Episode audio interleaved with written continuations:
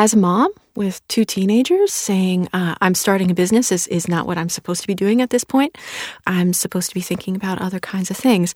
So, tremendous financial risk. I like to tell folks, you know, my seed round was I sold my house. I am an entrepreneur.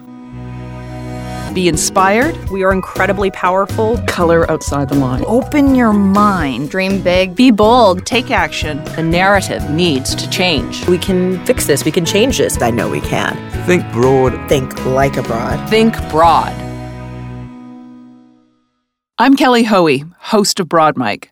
I speak with the most accomplished entrepreneurs, investors, and thought leaders about the issues that matter in building a business. You will get the inspiration as well as the picks and shovels you need to become a better entrepreneur. Today, I'm in the Broad studio with Aileen Gemma Smith, the co founder of Vizalytics Technology, a New York data company bringing the information access gap between government and citizens, businesses, and communities. Well, bringing it closer, bridging it, crossing it, eliminating it. Uh, we're going to be talking with Aileen about developing a product for small businesses with government data. Lots of initiatives out there over that, so look for good insights from Aileen. Building out Vizalytics founding team and co founding the company with her husband. Welcome, Aileen. Thank you, Kelly. It's a pleasure to be here. So, tell us more about what Vizalytics does. What's the problem you're solving?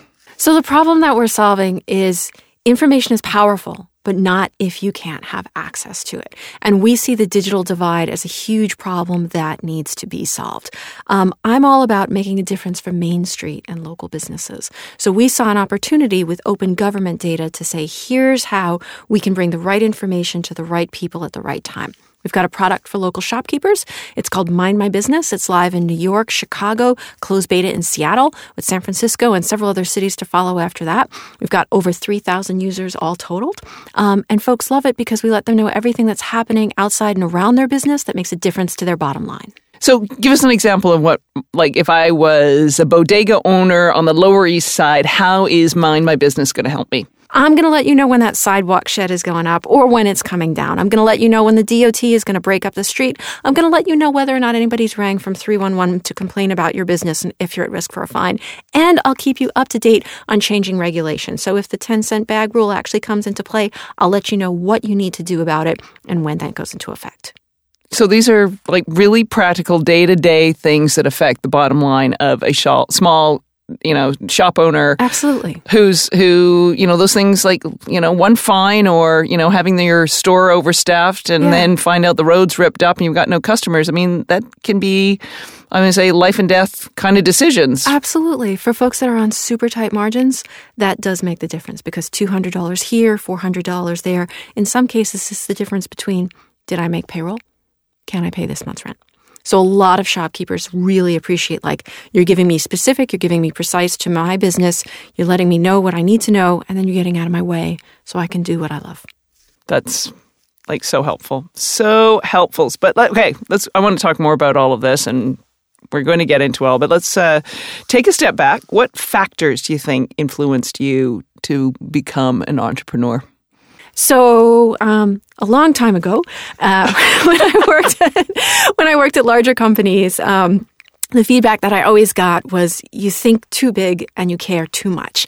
And I, I kind of took that like, well, I actually want to solve these problems. I'd like to do things about that. So I was driven to make a change. Um, but really, what was guiding? God, just got to pause you there. That's got to be the funniest thing. That those are crit- those were like criti- criticisms in, in like performance feedback. You think too big and you care too much. like, stop being visionary. Just just do this little part here and, and don't worry about these kind of things. It's like, but we could do more. Um, and I was frustrated that it's like, no, no, just just don't care about this kind of thing. I'm like, but I want to care about stuff, and I'm willing to make those commitments. Um, so yeah, that's uh, in some ways I consider myself always an entrepreneur because I'm always figuring things out.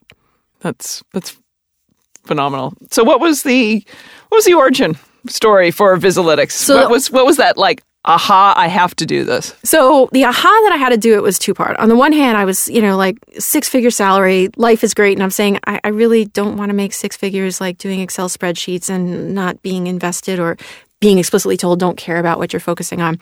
I wanted to do something different. So I said, all right, if you're not, if you're going to make a change, like commit to it and do it. Um, then there was this, uh, shall we say, weather event that hit my hometown, which was Superstorm Sandy. Um, and that was really the driving between why we needed to do something for small businesses and how I said, well, small businesses need this information. They're on super tight margins. They're on immensely tight deadlines and nobody's making tools for them because it's not a sexy problem and it's a really hard problem. And I said, Well, I think too big and I care too much, so let's go solve this problem. And your hometown is? Staten Island. So um, we got hit hard by Hurricane Sandy. I stood with a neighbor of mine when they knocked down a house. You know, HPD came down because you know, and saw shopkeepers. They had six feet of water in the store and it's you, you don't forget that. Like they're saying you got to say we got to do something. And that's really what drove me to say we can make a difference because you know i'm a content person. It's like the information is all there. Nobody's assembled it for you. And nobody's been willing to say let me provide it to you in the context that you need understanding and honoring the fact that you're kind of busy with other stuff too. And that's what we decided to build. Amazing. Amazing. Um I want to say what were risks that were what were the risks for you? What were the personal risks for you in starting a company? Personal risks for me. So, um, as a mom with two teenagers, saying uh, I'm starting a business is, is not what I'm supposed to be doing at this point. Um, I'm supposed to be thinking about other kinds of things. So, tremendous financial risk. Um, I like to tell folks, you know, my seed round was I sold my house. Um, that's a line on the table. And when you think about your co founder and your CTO also happens to be your husband, there is no fallback, second salary, here's what we can do you know, go play entrepreneur. And if it doesn't work, there you go. It's like, nah, actually, we are all in this. And if we don't work it out, well, then we're going to have some really hard problems. Um, but it was that kind of commitment. And having the support of family to do this was tremendous. Because on one hand, my boys look at me like, okay, we don't have the usual mom. Um, but on the other hand, they also look at me like, well, yeah, of course she's going to start a business. And they're kind of gender blind to mom is a woman CEO. It's like, mom's a CEO. Does it matter that she's a woman? And I love the fact that they're blind in that way. Um, and they don't think of it in that way. But yeah, it was that was a big risk and a big commitment from a financial point of view, sure. Yeah, well, I'm going to say there are also too you're living, breathing air, all of these stresses. Yeah. with your husband. Yep. And your and, and and your sons, but with your husband, and so you know the one of these like really important personal relationship is also the business partner. Absolutely.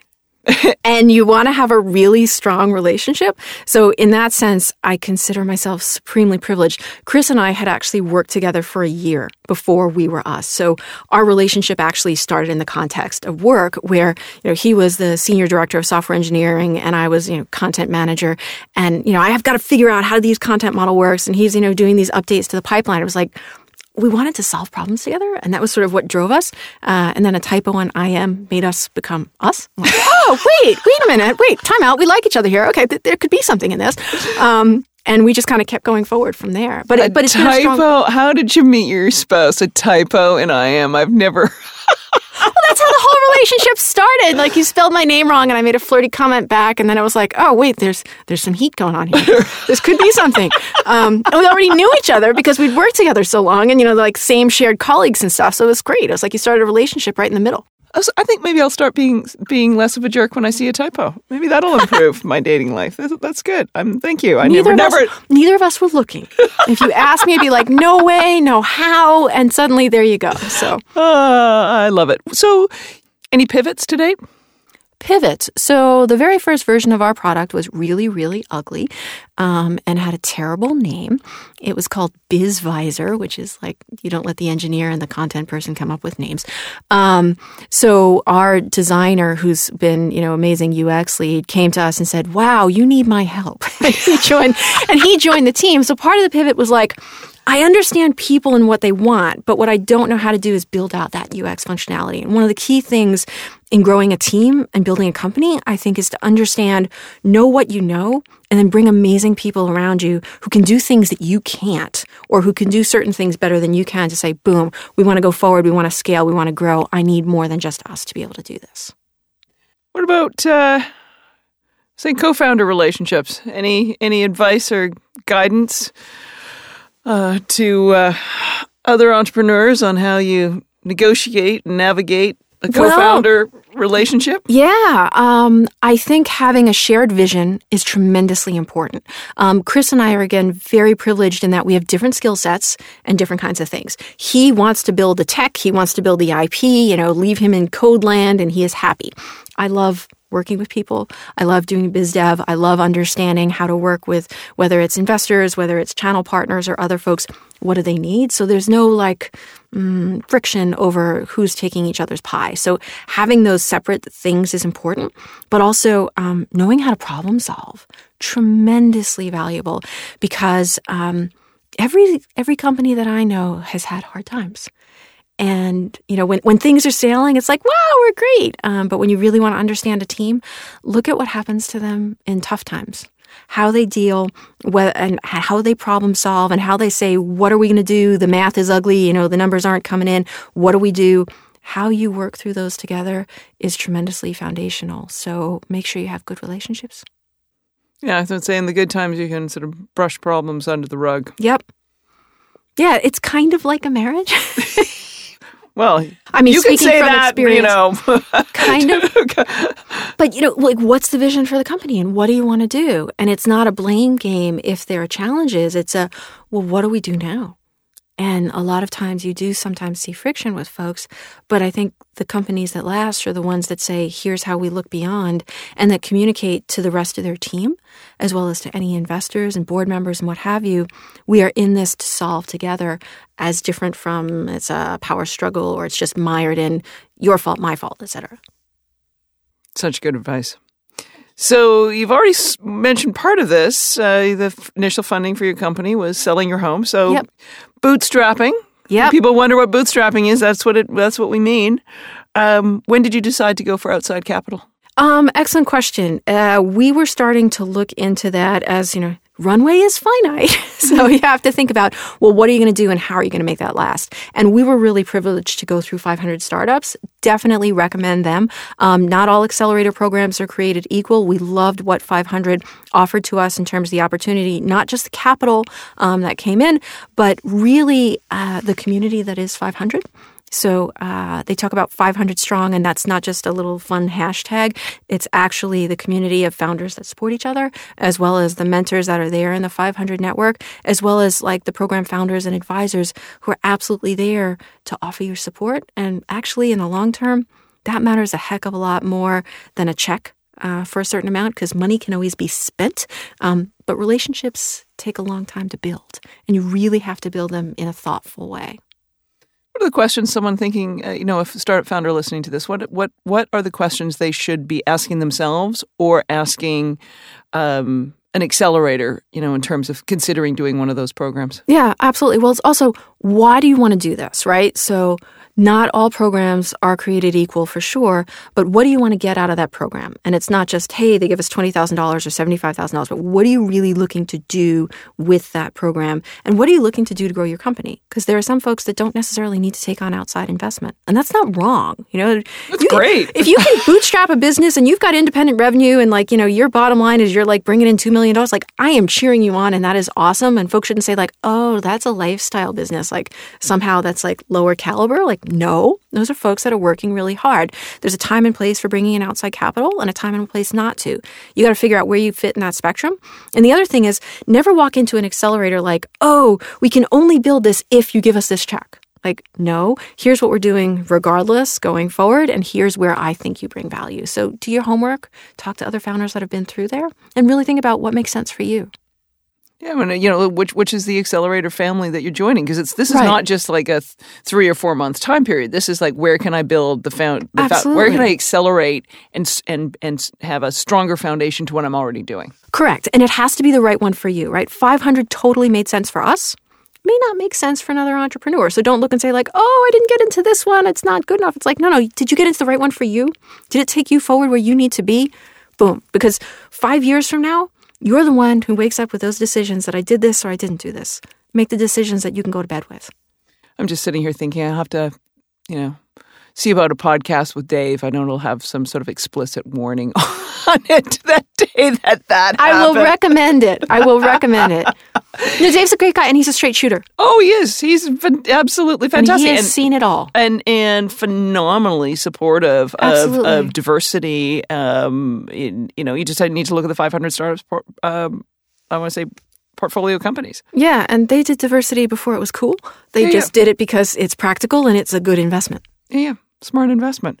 All right, you recently made some new hires. What Yes. do you, what advice do you have for other founders who are kind of getting that point? They're going to build out their build out their teams. Absolutely. Hire slowly, fire quickly. Um, take your time in thinking about is this the right person that brings the right kind of energy to the team, right? Just because the resume is perfect doesn't mean, okay, if we're working together 10, 12, 14 hours, is this a person that brings the right kind of energy and spirit to the team? I'm really grateful for the folks that we have and who are here with us in this, you know, mad journey as we're growing and going forward. But it is, um, it's a thoughtful process in terms of bringing on the right people that share an internal sense of, of values that you all have. And and by that I, I mean company culture isn't about hey we've got you know ping pong and beer fridays. Culture is about okay what are we all doing together? How are we understanding of one another's sort of life and context? But also what do we really want to do together? Who are the major competitors for you? Mm, I love that question. Um, and the reason why I love that question is I like looking at what other companies do and what they do really well. Um, because I think that's important to understand. So if you look at folks um, like Enigma IO, I think that they're doing some really great things, um, but they're geared towards a different audience than what we are, right? Um, and I think that there's some other folks out there that are also doing some really neat things with open data, but not quite in the same space that we are. Um, so again, you, you look at that and you see a constantly evolving landscape where I love looking at other folks, whether they're building apps, whether they're involved in whether it's gov tech or civic tech, what they're doing and how they're doing it, because it's um it's a growing area, but it's a really it's a hard for area to get business and to win the trust and the respect of of folks in terms of working with government. So, any tips on business development if it's a if you're in this tough space? Um, yeah, and it may sound simple, but build relationships and show respect to everyone. Um, do your homework. Boring but important advice, um, but that really matters because in government, at least, there are some folks that have been there for many, many years. They understand how and why things were assembled. Build relationships with them, even though their title may not be the fanciest one uh, they might end up being your internal champion. Whereas the person who's got the big name is like, yeah, I got a line out the door, but you didn't pay attention to the three people over here who actually make decisions with me. And folks notice that. But also, and, and I can't underscore this enough, do your homework. Know who you're talking to, what else is going on, because if you haven't spent the time and courtesy of doing that, why should they give you the opportunity? Because there'll be six more people saying, I'm willing to work harder than you are, and I'm going to do that work. If you're not willing to, don't cry about it you know, it's like it's tough, tough love, but somebody behind you is willing to work harder. You got to be willing to say, I'm going to, I am going to outwork. We are going to be at a higher standard than anybody else. We're going to pay more attention to detail and we're going to solve this problem so thoroughly that you'll have no choice but to say, wow, I need to work with these folks again. What was your uh, customer acquisition strategy? And For Mind My Business? yeah, Okay, so for Mind My Business, my first 100 customers, I actually went door to door talked to folks and said, you know, thank you for your feedback and stuff. And then actually went in and said, like, so we made this for you. Would you be willing to try it out? Um, and that was kind of exciting, especially when, you know, you have somebody walking up to the cash register like, okay, you know, here. I'm like, no, you can actually subscribe through the app store. it's okay. But um, that was that was kind of powerful. And then after that, what we did um, was we used the power of open data to actually acquire more customers. So we brought in several hundreds of more customers by using targeted email profiles to say, here's a live snapshot for your business right here and right now. Are you interested? And folks are like, ooh, this is wicked cool because it's not like, hey, this, you know, long blah, blah, blah narrative. It's like, this is what's happening on the corner of Pearl and Maiden where I am. That matters.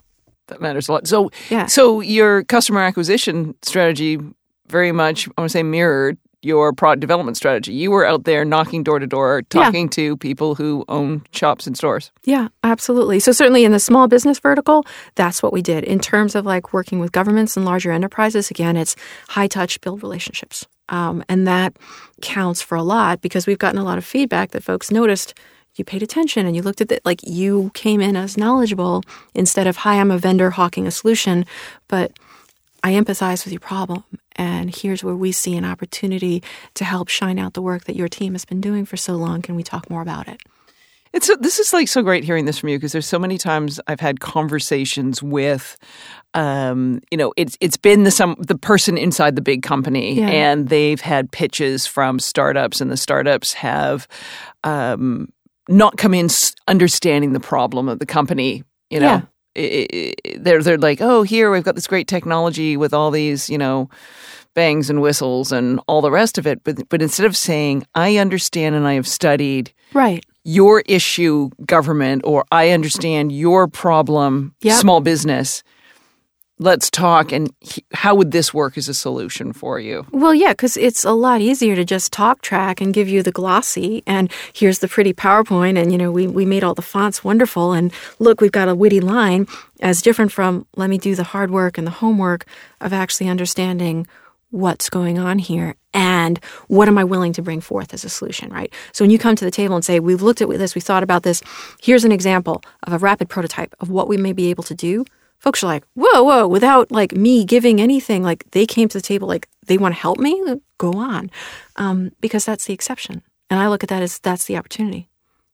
That Being the exception is the opportunity. Well, trust is earned, and trust is earned through hard work. Um, that's something just philosophically that I believe.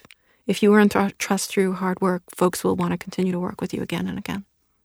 So I remember standing on the platform on the blue line in Chicago very early one morning, getting my butt out to O'Hare and in my half sleep haze looked up and I saw one of your ads uh, for Mind My Business, uh, which was one of those very cool moments.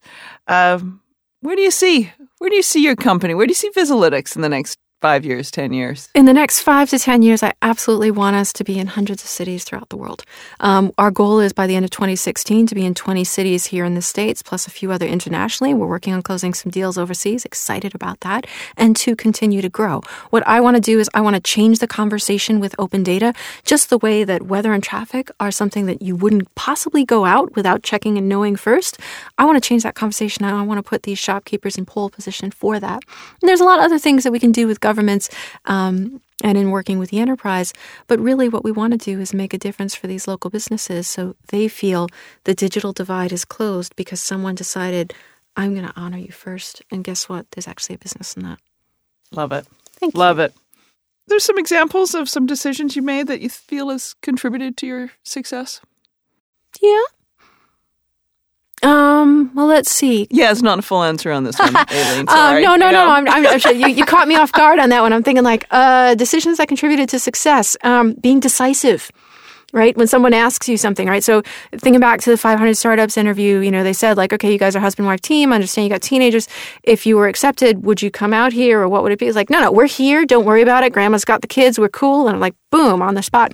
Um, and also being in pitch meetings where I have an opportunity talking with a potential client, like, can you do this? Can you do this? Like, yes, we can. Here's what we're able to. The ability to think on your feet. Um, probably the best decision that I made uh, sometimes is knowing when not to listen because we had plenty of folks say, Why would you bother to do this and working with little businesses? You could do these other things and whatever and content marketing. I'm like, No, this is what I want to do. Um, so, probably the best decision that I made was sticking with the vision that I've got in here and I've had for a long time. And, and the other half of it is building strong relationships with people that I respect.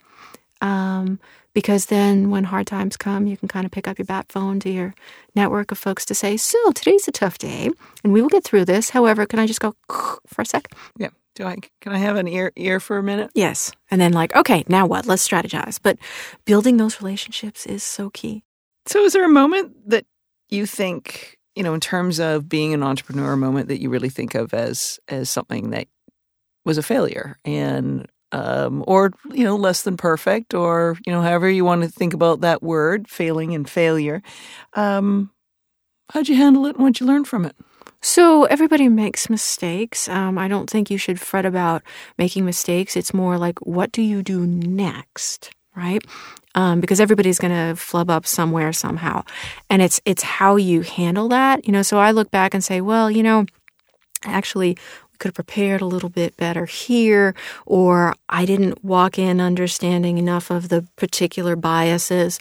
Um, probably a mistake that that I made a little bit later on was um, uh, maybe calling out biases in in unkind way instead of in a thoughtful way to say let's build a bridge. Um, because that can be a challenge. And if you put someone in a position where they feel like they're cornered, you're not building a relationship. Whereas if you say, mm, I hear you, but can we think about it this way? That's more effective. And as I get further along, um, absolutely want to focus on what do you do to build things going forward instead of um, just slam things kind of going down. Because to quote um, a, a comment that Jeff Bezos made in a commencement speech, it's more important to be kind than it is to be right. And when you think about the long term and really long term of how you build business, you're better off being kind um, than being because you need those people. And if you want to work together, you've got to start from a place of together instead of friction. I'm so glad you mentioned that quote. That's fantastic. All right, now we get to uh, the fun part. Not that the rest of this wasn't fun. Yeah. So we're going to get to our pay it forward questions. Yes. Uh, so uh, every, I ask ask everyone these questions. So Go I'm just for going to fire down this list. All righty.